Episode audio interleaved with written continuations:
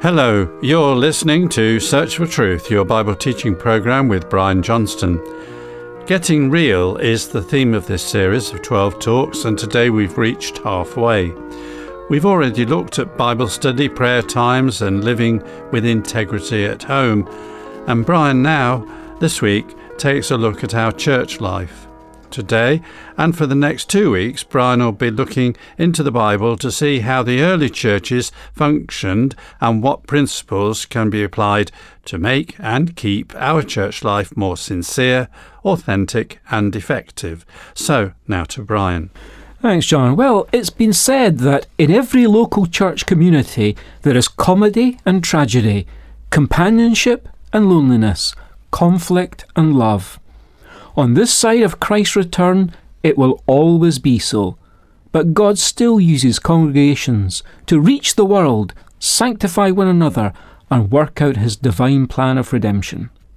Before he went to the cross, the one whom all Christians claim to follow prayed a prayer that's recorded in John's Gospel, in which he asked his Father that the sequel to his dying on the cross might be a genuine community of Christians Although this was a prayer of global proportions, the headline qualities that Christ passionately desired to see in any local grouping of his followers were truth, unity, mission, and holiness. Although applying to the whole movement that would carry his name, they must first and last apply at street level in all the local churches that integrate within the community he reached out for in prayer. Christianity, you see, is to be a movement in two dimensions. First, we are called out of the world to be the worshippers whom his Father is seeking. This should mean we are to be much more seeker sensitive to the Father than seeker sensitive to other would be worshippers. Second, we are sent outwards into this world to be his witnesses, which means we're not to be so much church centred as we are God centred. It's about being outward looking, a people who are welcoming, accessible, the very embodiment of the gospel, and demonstrating the values of God's kingdom in this world. Christianity, as should be immediately obvious from even a superficial reading of the New Testament, is something that can't be done on a purely individualistic basis. It demands a corporate expression. Nowhere is this more practically underlined than by the repeated occurrence of a single word in the original Bible language. For the sake of the record, it's a single word in Greek, but expressed in English as one another. It's used 100 times in 94 New Testament verses. 47 of those verses give instructions to people in local churches, and 60% of those instructions come to us through the Apostle Paul. When you look at these verses, a few common themes show up.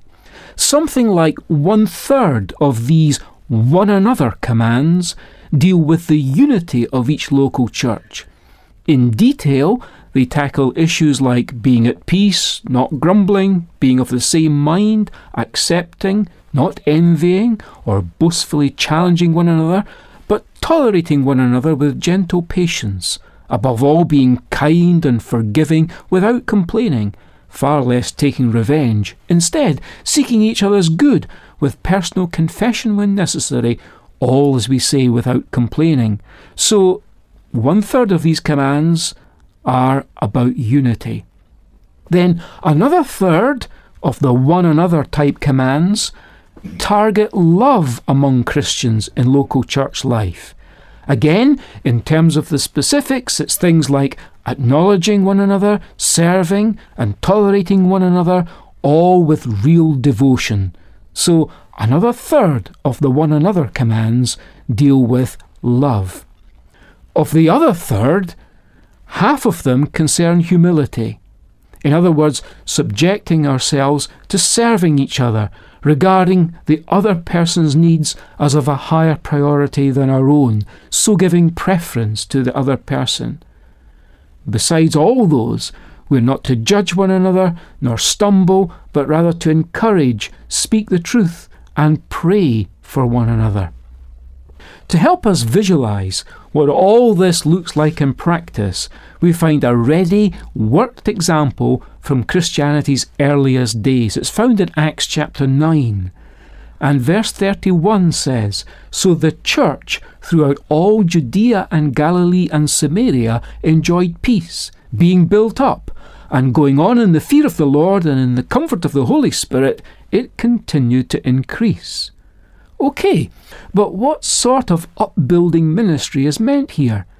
Edification is what we're talking about, and it happens when the relevant range of the New Testament spiritual gifts are properly understood and put into operation locally.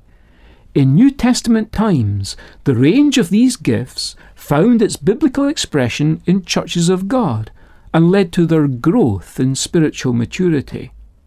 Next, the local church is to be a going concern.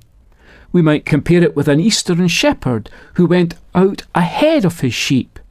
There's a sense of movement, direction, and going forward, all contained in this word.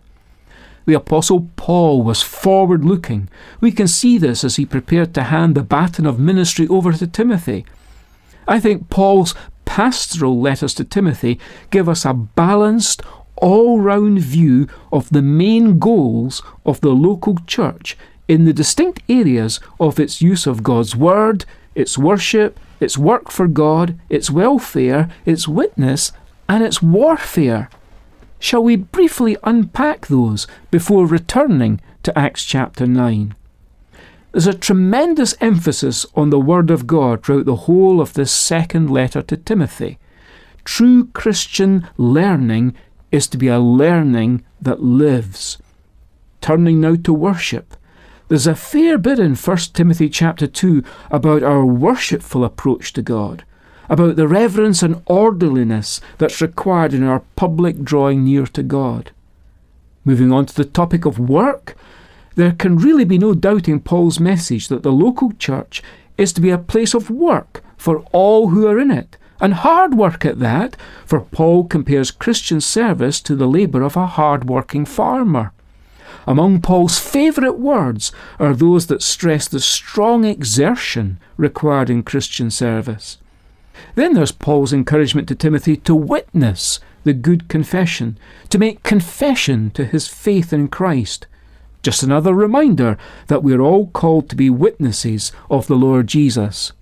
Regarding welfare, it's interesting to remember that we started out with the example of church life from Acts chapter 9, the same chapter which mentions the death of Dorcas and mentions all the widows at Joppa.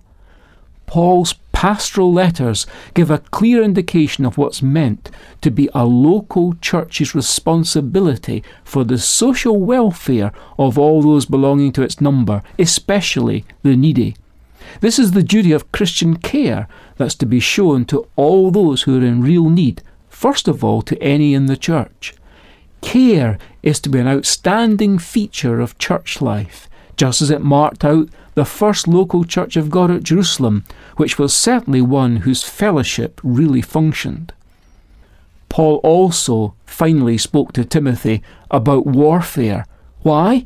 Because those in the local church come under attack from the world around, a world that makes assaults on a Christian lifestyle.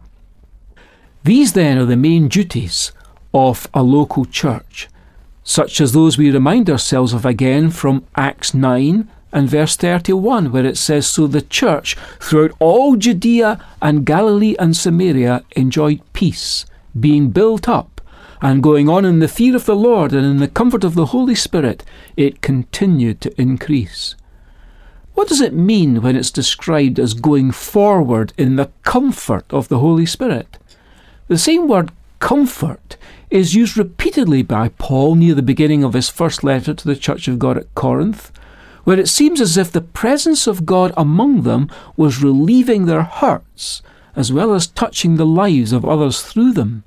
Their troubles had brought God close to them, made him very real to them, and they were enjoying the relief and encouragement his presence had brought.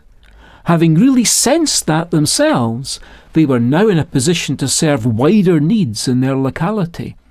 When they came across neighbours or friends who were struggling, They now found they could dispense comfort to those others from their own experience of having known comfort when they had been in difficulty. When in trouble or needing help, we reach for our Bibles, and God, through the ministry of His Word, draws near for our help.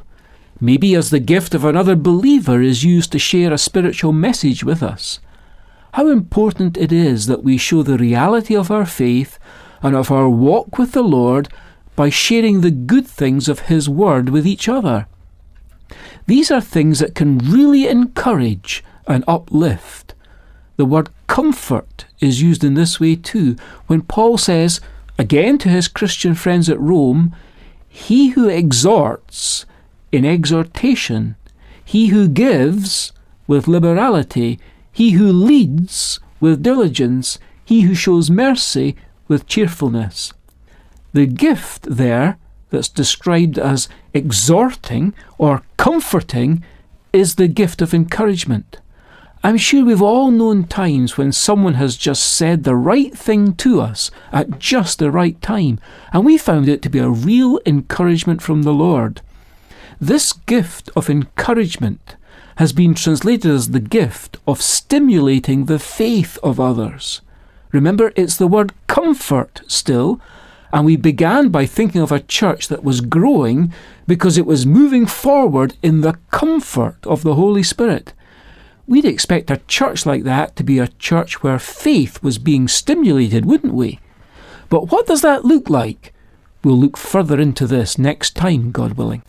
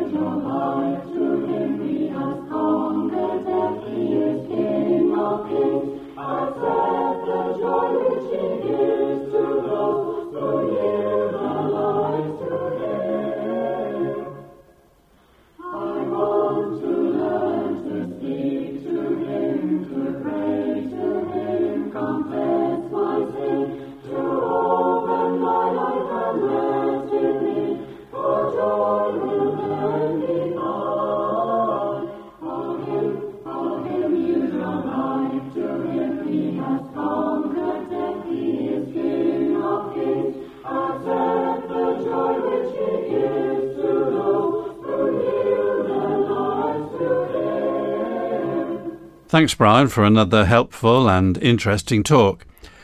Uh, Brian's book for this series is called Get Real, and it's available. If you'd like a copy, just write in by post or email. And if you've got any questions or comments today, then also you can get in touch. The talk you've heard today is also available to download via the internet in audio or text format.